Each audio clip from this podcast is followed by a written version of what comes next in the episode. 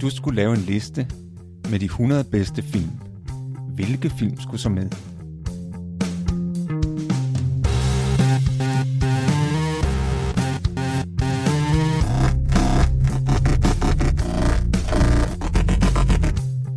Hej, jeg hedder Morten. Og jeg hedder Thomas.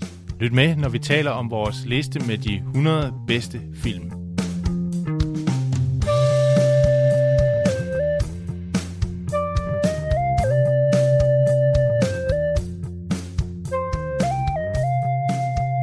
Hej og velkommen til vores podcast 100 bedste film. Jeg hedder Thomas. Og jeg hedder Morten. Og vi er nået til film nummer 97 på vores fælles liste over de 100 bedste film. Så det er med andre ord den fjerde sidste film på vores liste. Og det er filmen Spotlight fra 2015, som er instrueret af Tom McCarthy og har Michael Keaton i hovedrollen. Vi skal som sædvanligt advare mod spoiler, for vi afslører filmens handling og filmens slutning, så hvis man ikke vil udsættes for spoiler, så skal man se filmen, før man hører vores podcast. Filmen starter i 1976, hvor vi har en scene på en politistation. Det er sådan, at øh, en præst, Father McGohan, er blevet øh, taget ind. Han har misbrugt et barn, og familien, moren, sidder derinde med nogle af børnene og snakker med en af præstens overordnede. Og så er der to politibetjente, der så der er en ung politibetjent og en lidt ældre i går, og de tager sådan en samtale om, øh, hvad det er, der foregår. Og så kommer der så en advokat ind, der gør opmærksom på, at øh, I skal lige sørge for at holde pressen væk. Og så siger den unge, den unge politimand, han siger, Øh, ja, det kan vi selvfølgelig godt. Han siger sådan til den ældre, han siger, ja, men øh, hvad med, når han skal fremstilles i, jeg tror, det er sådan grundlovsforhør, så kan vi jo ikke holde pressen væk. Og så siger ham den ældre betjent, han siger, hvad for et grundlovsforhør? For der bliver ikke noget. Og så øh, ser man så, hvordan den her øh, præst, der har misbrugt det her barn, han kører afsted sådan en stor dollargrin afsted, og så skifter scenen så nogle år frem til 2001, juli 2001, hvor vi er på avisen der Boston Globe. Vi kommer ind i historien her, hvor avisen lige har fået en ny redaktør, der hedder Marty Barron, som øh, kommer fra Miami og skal til at øh, drive den her avis. Og på det her tidspunkt, så er sagen om den her præst, øh, Øh, Father Gohan, den er lige, øh, har lige ramt øh, nyhederne. Det vil sige, de har behandlet den i en klumme. Den er ikke sådan kommet sådan, det er ikke sådan en stor sag. En, en lille sag, men alligevel alvorlig sag. Det er trods alt en præst, der igennem 30 år har, har misbrugt børn, øh, og, og øh, offrene tæller om, om omkring 80 øh, familier, der har haft børn, der er blevet misbrugt af den her præst, og han har været rundt i seks forskellige sovne. Baron her, den nye redaktør, han siger så, om det ikke kunne være en sag for Spotlight. Og Spotlight er en øh, sådan en øh, journalistisk redaktion, der, der har med, med lidt tungere øh, sager at gøre. Det er sådan en, en øh, dybdeborende journalistisk gruppe, bestående af fire journalister. Og, og de går så i gang med den her sag og kommer i kontakt med øh, selvfølgelig advokaten, der har de her, øh, øh, den her sag, og han er ikke sådan lige at, at få noget ud af. Det viser sig, at papirerne er besejlet af kirken, og hvis man skal have fat i dem, så skal man altså sagsøge den katolske kirke, og det er ikke noget, man bare gør. Det vil ham her Baron gerne gøre, men, men det her er en, Boston er et katolsk øh, samfund, så det gør man ikke bare. De kommer også i, i kontakt med en, øh, en offergruppe, hvor de finder ud af, at, at her har man faktisk kendskab til ikke mindre end 13 præster, der har misbrugt børn. Og, og der er jo et spring fra en præst til pludselig der er 13. Så nu begynder de at, at undersøge sagen yderligere. De får så også kontakt til en psykolog, en tidligere præst, der har beskæftiget sig med øh, seksuel øh, misbrug, eller præsters seksuelle misbrug af børn. Det, han, det emne har han beskæftiget sig med ud fra en psykologisk, øh, psykiatrisk vinkel i 30 år. Og han siger, øh, da de snakker med ham og, og stiller ham spørgsmålet, vi har 13 præster i, i Boston, hvad, hvad siger du til det tal? Han siger, ja, det er meget lavt, ud fra hvor mange præster der findes i Boston. Så siger han, at 6% af alle præster har tendens til at udtrykke deres seksualitet over for børn og over for mindreårige, og altså misbruge dem. Så han vil sige, at tallet er nærmere i retning af 90 præster. Nu er der jo virkelig øh, gang i sagen, fordi fra en præst, der har misbrugt børn, til 13 præster, til pludselig, at der er 90 præster. Men de kan selvfølgelig ikke finde ud af de her præster. Det vil være et kæmpe, om, øh, kæmpe arbejde at finde dem igennem offrene.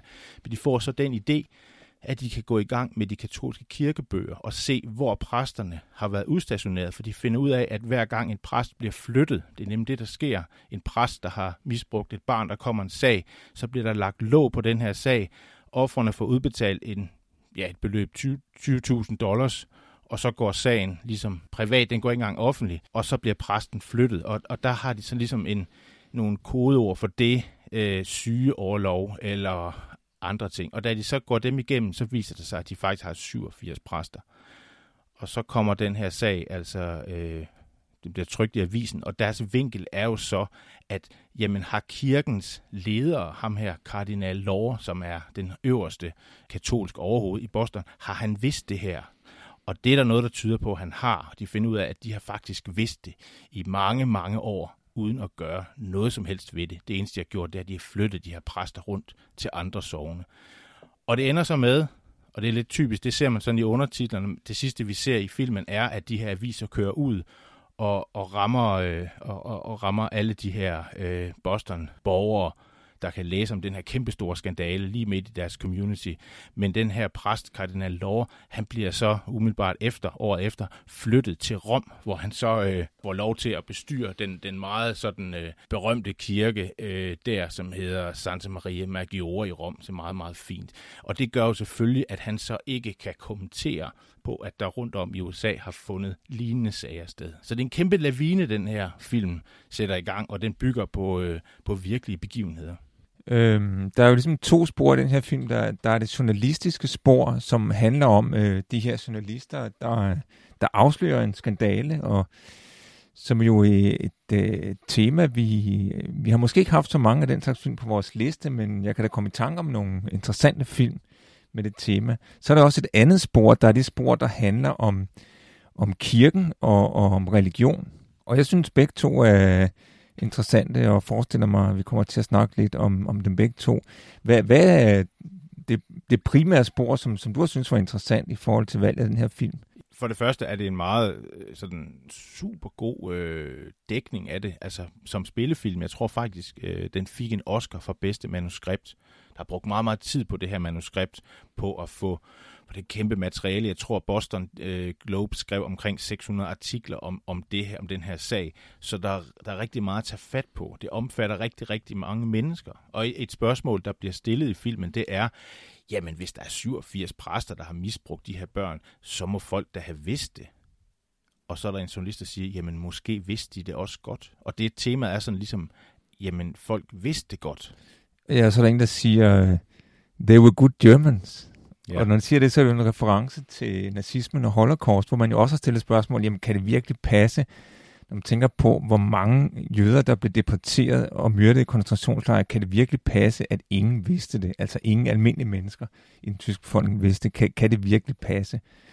Øh, og, og det kan det jo nok ikke, men, men man har valgt at være lojal over for regimet og, og har været klar over, at det var ikke noget, der skulle snakkes om. Så det er det, den, den reference går på. Øh, jeg synes jo også, det er interessant at, at spekulere i. Et spørgsmål, man kan stille sig selv, det er jo fordi, det er jo en lidt fremmed verden for os, der lever i et protestantisk samfund, hvor kirken har en helt anden rolle, end den har i katolske lande. Altså det, man kommer til at tænke på, det er, hvorfor kunne det ikke ske i Danmark? Fordi det, det tror jeg faktisk ikke, det kunne. I hvert fald ikke, ikke, ikke i det omfang. Altså selvfølgelig kan det altid ske, at der er en enkelt præst, der, der laver noget dumt, men, men det der med, at kirkens ledelse dækker over det, og det sker så utroligt ofte, det, kunne med garant, det er jeg sikker på ikke kunne ske hos os. Og en af de ting, en af forskellen, det er jo det her med, at præsterne lever celibat. Og det er nok ikke nemt. Og det tror jeg aldrig, det har været, det der krav om at skulle leve celibat. Jeg kommer til at tænke på, øh, vi kan jo altid godt lide at referere til litterære klassikere.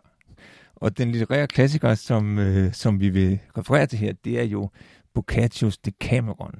En klassiker fra middelalderen, fra 1300-tallet, som er sådan en humoristisk og lidt satirisk bog. Det er verdens første novellesamling, kan man godt kalde det. Og den er faktisk aktuel her med corona, fordi den handler jo om en gruppe mennesker, der øh, forskanser sig i et, øh, et sted i Firenze under pesten, og så fortæller de så historier hver dag, og det er så ligesom bogens indhold. Præcis. Øh, så det gør den endnu mere aktuel. Men så er der også det her med, at det er jo en meget erotisk historie, de her øh, historier, som, som de udveksler. Og en del af de historier, de handler jo så om præster og nonner, der, der dyrker sex, selvom de ikke må, selvom det var meningen, de skulle leve i celibat. Ikke? Og der er blandt andet en, jeg tror en af de mest forkendte fortællinger og også mest øh, filmatiserede fortællinger fra Decameron, det er den her om, om, om den unge mand, jeg tror han hedder Masetto, som, øh, som lader som om han er stum, og så får han arbejde som gartner på et nonnekloster. Og så alle nonnerne vil jo gerne have sex med ham. Og hvorfor vil de det? Jo, det vil de, fordi at når han er stum, så kan han jo ikke fortælle det til nogen. Og det minder jo på mange måder om det, øh, selvfølgelig er det ikke lige så kritisk, og, øh, når det er en voksen mand og en voksen kvinde, der har sex. Det er jo ikke noget overgreb. Men der, hvor det har en lighed med vores historie i dag, det er jo, at grunden til, en af grundene til, at præsterne udvælger børn som deres offer, det er ikke nødvendigvis, fordi de er pædofile. Det er fordi, at forholdet skal jo nødvendigvis være hemmeligt. Og der tænker jeg, det bliver også sagt i filmen, jamen grunden til, at det oftest går ud over drenge, mere end det går ud over piger, det er fordi drenge føler større skam, og de er derfor mindre tilbøjelige til at afsløre det. Og jeg tænker også, at det er derfor, de i det hele taget vælger børn som deres offer. Det er fordi, at i og med, at det skal være et hemmeligt forhold, som ikke må afsløres, så rent psykologisk er det jo sådan, at jo mere tabubelagt det er, jo nemmere er det at holde det hemmeligt. Det ser man også øh, i filmen flere eksempler på i, i samtalerne med offrene om, hvordan de er blevet manipuleret af de her voksne præster. Og, og et af temaerne er jo netop, at præsterne er gået efter offer, altså børn, både drenge og piger fra, fra fattige og udsatte sociale familier, hvor man ikke har overskuddet og ikke har måske den respekt i, i, i, øh, i communityet til at gå videre med de her sager. Så de altid kunne lave et, et, en aftale, et forlig om, at de får nogle penge, og så den her præst bliver fjernet, og så snakker vi ikke mere om det, og I skal ikke fortælle pressen om det, fordi det er en del af vores aftale. Det er altid sådan, man lægger låg på det. Og det der med at lægge låg på det, er åbenbart et træk i den katolske kirke, fordi jeg læste om, at der var faktisk en øh, biskop, tror jeg det var, i USA. Der har været mange eksempler, altså sager om det her, som jo også blev, blev, blev øh, konfronteret med de her ting, og han tog faktisk parti for offerne og havde kontakt til dem. Og han blev faktisk rimelig hurtigt smidt ud af den katolske kirke. Og han blev flyttet rundt, han blev flyttet rundt ret hurtigt. Noget, der plejede at tage lang tid, kunne pludselig ske på få dage. Og han sagde, at der var ingen, der, der konfronterede mig med, at det, jeg, at det, at jeg stod frem og sagde, det var forkert. Der var ikke nogen af de andre præster, der, der konfronterede mig med det overhovedet. Så han stod helt alene med det og røg ud. Og, og det han hele tiden mødte, det var, når der var en sag, jamen det er ligesom fortid nu, og det kommer ikke til at ske igen. Men i den her film og i virkeligheden, så, så sker det altså stadigvæk. Det er ikke noget, der er afsluttet, og det kommer ikke til at blive afsluttet før, og det er ham her, præsten, som jeg citerer, han siger, det kommer ikke til at blive afsluttet, før man tager det her opgør åbent i den katolske kirke. Og, og jeg, jeg kommer også til at tænke på, jamen det her misbrug af børn, er det så noget, der altid har fundet sted? Altså fandt det også sted i middelalderen, og det, det er nok svært at vide. Hvis, hvis jeg skulle gætte, så vil jeg forestille mig på, at det er nok er blevet mere omfattende i nyere tid. Blandt andet på grund af den, af den seksuelle frigørelse, som har gjort seksualiteten meget mere synlig. Og i og med, at seksualiteten bliver synlig, altså den normale seksualitet mellem mand og kvinde, bliver langt mere synlig, så bliver det sværere at hemmeligholde et illegitimt forhold. Og apropos det her med, med hemmeligholdelse og, og tabu, i og med, at øh, seksuelle forhold mellem mænd og kvinder bliver mere legitime øh, og mere synlige, så bliver det også svært at hemmeligholde. Og jeg tænker, at det kunne være en af grundene til, at det i nyere tid måske har været større tendens til, at de her illegitime seksuelle forhold især retter sig mod misbrug af børn. Det er svært at vide, men det er bare noget interessant rent historisk, synes jeg, kan det godt være interessant at spekulere i. Ja, altså jeg tror, at de begynder, sagerne begynder at komme frem i 80'erne, og de går så tilbage, altså det er jo typisk voksne, der ligesom kan, da de var barn og gik i kirken, så skete der det og det. Men det er noget, man har gået alene med, og de, i den her offergruppe, der har de også sådan, de kalder sig overleverne, fordi folk, øh, dem der har, blevet, har været ude for de her ting, har, har virkelig problemer med at håndtere det, og ofte ender det med selvmord, eller i hvert fald med misbrug. Det ødelægger jo simpelthen deres liv, og, det, og der er også en af dem, der faktisk siger, jamen, den her præst, han stjal min tro. Det er jo også en, en øh, vigtig forskel på den katolske kirke og vores. Det er ikke fordi, jeg vil påstå, at uh, den protestantiske kirke på alle måder er bedre end den katolske, men udover den forskel, at vores protestantiske præster jo ikke skal leve celibat, så er der også den forskel, at den katolske præst har en anden stilling i samfundet end den protestantiske præst. I den katolske kirke, der har man den her forestilling om, at der findes ingen frelse uden for kirken. Det er en gammel øh, talemåde, man har haft, eller en gammel øh, dogme, man har haft lige fra øh, oldkirken. Der findes ingen frelse uden for kirken, og det betyder, at for katolikkerne er kirken et helt nødvendigt mellemled mellem dig og Gud. Du kan ikke undvære kirken, og du kan ikke undvære præsten. Og paven selv har jo status som Kristi stedfortræder på jorden. Så det vil sige, at den katolske kirke og de katolske præster har en helt anden autoritet end vores protestantiske præster. Og det er jo den autoritet, som kan misbruges og bliver misbrugt indimellem til at, at lave sådan nogle overgreb her, og, og til også at skjule dem. I øvrigt, så er den katolske kirke jo ikke en statskirke som vores. Vores folkekirke i Danmark er jo underlagt staten. Den øverste leder, det er kirkeministeren. Og han kan altså fyres af Folketinget, hvis ikke de synes, bryder sig om, hvad der foregår i kirken. Hvorimod den katolske kirke er en magtfuld institution, som ikke er underlagt nogen stat. De har deres egen stat. Nemlig Vatikanstaten, ikke? Og det er jo paven. Og hvad han siger, det siver jo ned igennem hele systemet. Det er jo meget, meget topstyret kirke. Og det er jo nok også derfor, at den fremstår så utrolig stærk. Den er virkelig en koloss, meget, meget også økonomisk stærk. Meget, meget ude i alle samfund. Det ser man også i filmen, hvordan en af journalisterne på et tidspunkt har fundet ud af, at der er sådan noget juridisk, teknisk med, at når der sker et eller andet bla bla bla, så kan de der papirer, så er de faktisk offentlige. Og så siger advokaten, da journalisten spørger, jamen kan jeg så bare gå ned og hente dem? Ja, det kan du sådan set godt, men, men reelt kan du ikke, fordi de er blevet fjernet af kirken. Og ganske rigtigt, da han går ned og spørger efter de her papirer, så nægter ham, der står ved lugen, og udleverer dem. Fordi han er katolik, og han er ikke interesseret i, at der skal kastes smus på hans kirke. Så det er en kæmpe stor dyne og boks i det her.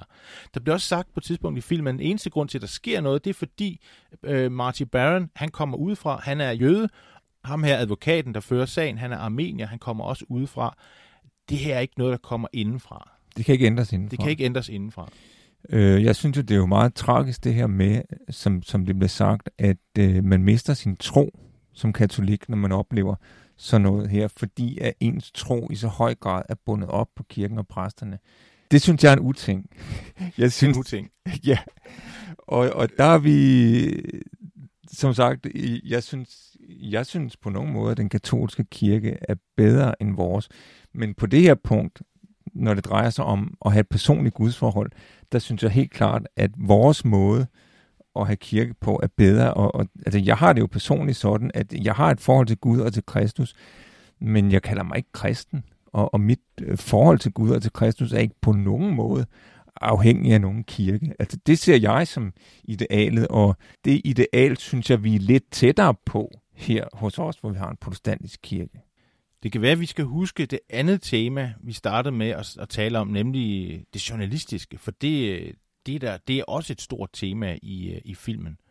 Det her med at, at gå, gå til sådan noget, der, jeg synes, det er, det, er, det er en utrolig spændende og sådan opbygning. Det er jo sådan en meget talefilm. Det er jo meget så snakker man med den, så finder man ud af det, og så, oh, så skete der det, og så, okay, så bliver der lukket lidt ned. Og sådan. Det, er sådan, det spil kan jeg rigtig godt lide, og, og en, af, en af favoritterne, en af klassikerne omkring det, det er jo den, der hedder øh, Alle præsidentens mænd fra 1976, med Robert Redford og Dustin Hoffman. Dustin Hoffman, som jo graver i Watergate-sagen. Ja, meget, fantastisk film. Øh, fantastisk film. Så, så, den har vi ikke med på vores liste, Nej, det, men det, det er en fantastisk det er en film, som, film, som det var tæt på at komme på listen. Ja, den kunne, øh, det er også det er virkelig god film. Og gode skuespillere. Ja, også det. Men der er jo også kommet en, en forholdsvis ny film fra øh, 2017, der hedder The Post, som handler om, øh, jeg tror det er Pentagon Papers, tror jeg det hedder, øh, hvor man afslører nogle ting om Vietnamkrigen, som præsidenten ikke ønsker skal komme ud i pressen, og der står Washington Post så alene og skal tage den afgørelse, går vi imod, går vi imod regeringen og præsidenten ved at trykke det her, og det gjorde de så, og så rullede hele skandalen. Og det er Meryl Streep, der spiller hovedrollen sammen med... Instrueret Steven Spielberg. En rigtig god film. Også en rigtig god film, som vi ikke har med så på vores liste. Der er mange gode film, vi ikke har med. Der er mange gode film, vi ikke har med på vores liste. Ja. Men sådan er spillet skræler jo. Ja. Øhm, altså, jeg, jeg synes så, okay, nu har, nu har vi jo været meget kritiske over for den katolske kirke. Det er der jo bestemt også grund til. øh, hvis, hvis man skal yde den lidt retfærdighed, så, så skal det jo retfærdigvis siges, at der er mange, der i starten har forsøgt at, at hemmeligholde det her. Ikke? Altså, da først historien kommer frem, og de bliver klar over, okay, der er ikke noget at gøre, øh, så tager de faktisk positivt mod den her film. Der, der er mange katolikker, der har taget positivt mod den her film og betragtet det som en, en nødvendig diskussion at have, fordi de er jo godt klar over, at, at der er nogle ting, vi bliver nødt til at ændre på. Øh, og og jeg tror, at der er mange katolikker, der jo ikke er særlig stolte over den her historie. Der var øh, noget, der hedder Catholic News Service, der har udtalt, at det var en generally accurate chronicle of the Boston Scandal.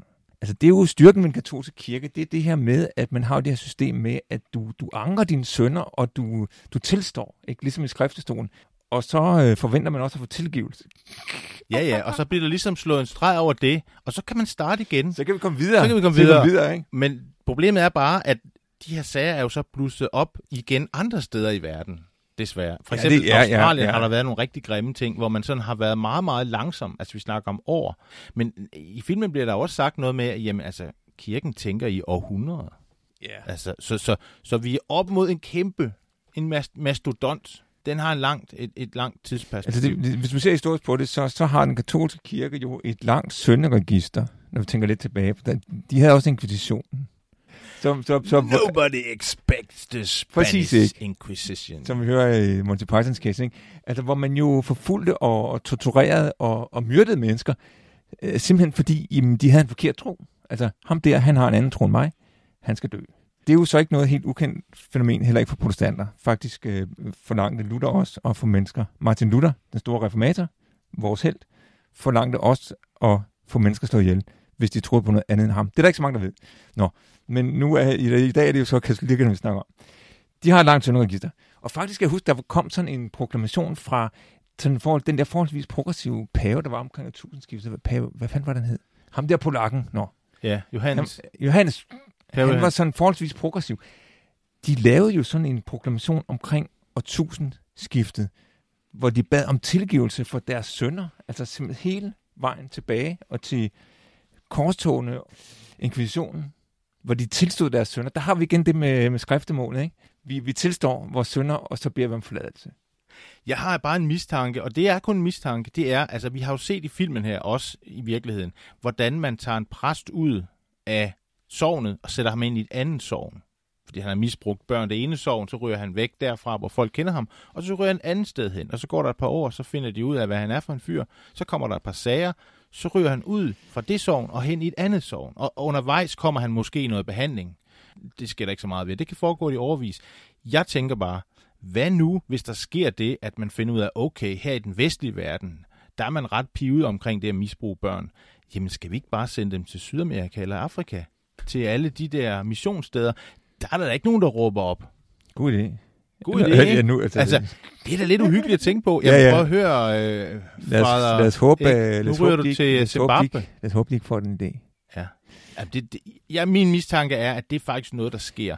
Hvis der sidder en journalist derude og lytter til, hvad vi snakker om, så kunne man jo grave lidt i den tese. Det kunne være spændende, Præcis. tror jeg. Jeg tror, der er kød på den. Vi skal til at runde af. Jeg hedder Thomas. Jeg hedder Morten. Og den næste film på vores liste, det er Doctor Strange fra 2016, som er instrueret af Scott Derrickson og har Benedict Cumberbatch i hovedrollen. Vi ses. thank you